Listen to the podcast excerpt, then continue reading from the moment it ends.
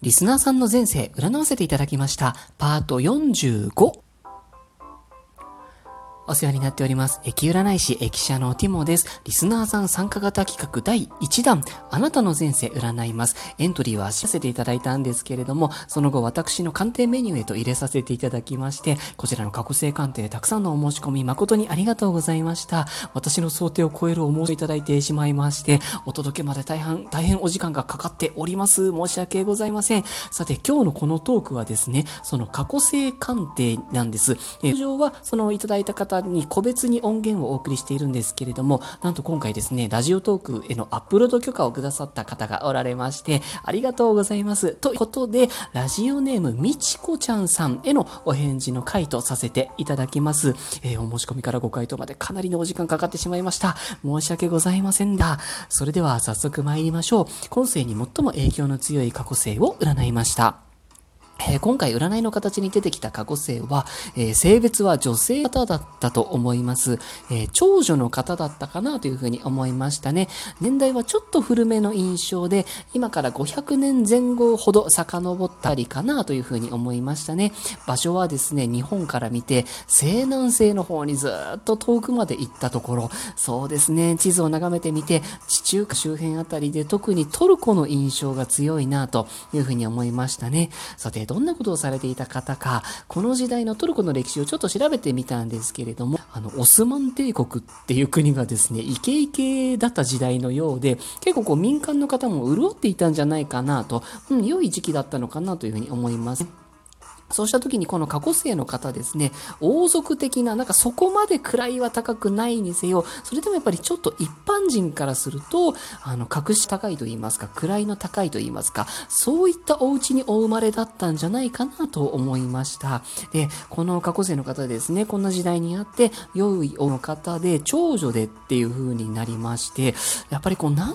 っていうんですかね、政治戦略的っていうんですか？あの、ご結婚の相手とか、家と家との結婚っていうんですかね、そういう部分で、やっぱりある程度のレールが敷かれてしまった方だったんじゃないかなと思いますね。うん。で、仕事はほとんどなさってなかったんじゃないかなというふうに思います。とにかくご結婚相手のお世継ぎ、お子さんを、あの、ご出産なさって育てることが優先だと、そのような生き方を半ば歩まされるに近いところがあった方なんじゃないかなと思います。ただまあ、ご自身もこれにはそこそこ、まあ、満足と言いますかなと言いますか、そんなにね、極端な不満っていうのもなかったかなというふうに思いますね。そう、ただですね、この方ですね、その、そういった人にちょっと飽き飽きもしていたという形で、実はこのね、あの、お子さんのご出産の後、お世継ぎの方をね、あの、ご出産なさった後は、まあ、なんて言えばいいんでしょうかね、ちょっとこう、時間を持て余してしまったようなんですね。ただ、まあ、お家も良いお家ですし、特に自分が働かなきゃいけないみたいな状況でも全くなく、まあ、そうした時に、まあ、その、ここの過去生の方ですね、何かこう、手芸のようなものづくりのような、そのようなことをなさっていたという形なんですね。で、えー、っとですね、なんか暗い場所をこう明るく照らすランプのようなもの、一応占い的にはそういう風に読めました。うん、そういうのを作っていたのかなと、ちょっと調べてみたんですけれども、トルコの民族工芸品、モザイクランプっていうんですかね、こんな感じのものを作ってていたと、作るのが楽しかったと、そういう形になっておりました。それが今回のトークのサムネイル画像ですね。はい。で、あの、お役目をね、果たした後っていうのは基本的にこうやってお一人で黙と、こういう作業をやったりとか、ものづくりをしていたと、そんな感じでしたね。で、まあ、体も割と丈夫な方で、お元気にね、天寿を全うされたかなというふうに思いますね。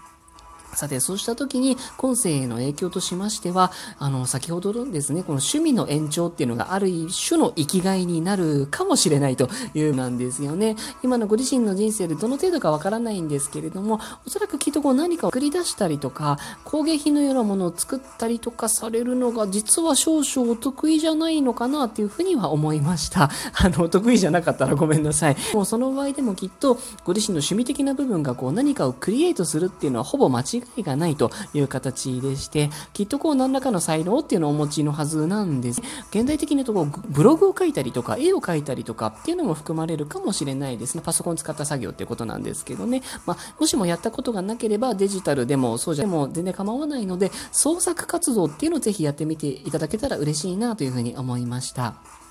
また、この過去生での飽きるっていうのもそうで、創作をしていたとしても、こうなんか続けてたら飽きが来ちゃうこともあるのかもしれないなという形ではあったんですね。で、この作り出すこと、そうすること、クリエイトすることって、ある種何かを破壊していかないといけない面もあるかもしれないという形でですね、こう今までのご自身の積み重ねとかっていうのを一回自分で全部ぶち壊して、そこから拾い拾い上げたり、新しいものを取り入れたりして、またこう破壊してから想像を行っていくということが、もしかしたら今の人生でも求められる場面っていうのがあるのかもしれないなというふうには思いましたね。なんて言うんでしょうね、私で例えるとなんですけど、すっごい頑張ってこの駅占い程度までできるようになったところで飽きが来ちゃったと。さてどうしたもんかな、そうだ、ゲームでも作ってみるかみたいな、こういういい意味での大破壊みたいなのがあると、やっぱりちょっと怖いなって感じることがあったとしても、やっぱりこっちにね、自分からこう、ね、そういうことを起こしていけると、とても良いのだろうなというふうに思いましたね。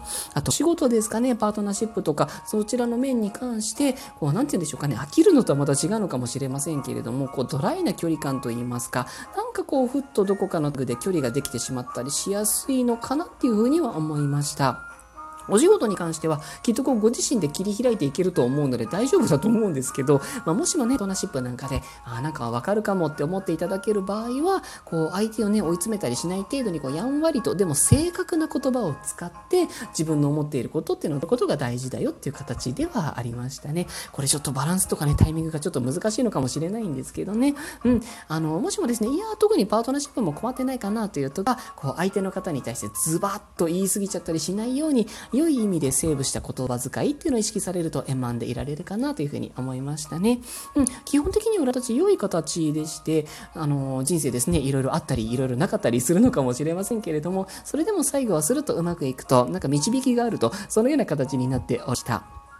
ただ、その過去生の方なんですね、この周りにですね、本当の意味での深い理解者、友人、親友と呼べる人がちょっといなかったかもしれないという形でもありまして、もしかしたら今世でもこう、ご自身一人で、なんか自分一人で全部頑張っちゃうみたいなところがあるのかもしれないです。うん、強い人ほどですね、やっぱり第三者に話を聞いてもらう場面って、実はこう意識的に用意していたりするものなんですね。例えばこう、かかりつけのお医者さんとか、なんかよく事情は知らないけど、しっかり話を聞いてくれるよと、そういう方を見つけて、たまにはこう、ぶちまけたり癒されたりすることっていうのも、実は何気に大事なのかもしれませんね。よろしければ参考になさってみてくださいませ。とたあたりで今回のお返事とさせていただこうかなと思います。この占いを一つのエンターテインメントとしてお楽しみいただけましたら幸いでございます。どうぞよろしくお願いいたします。あ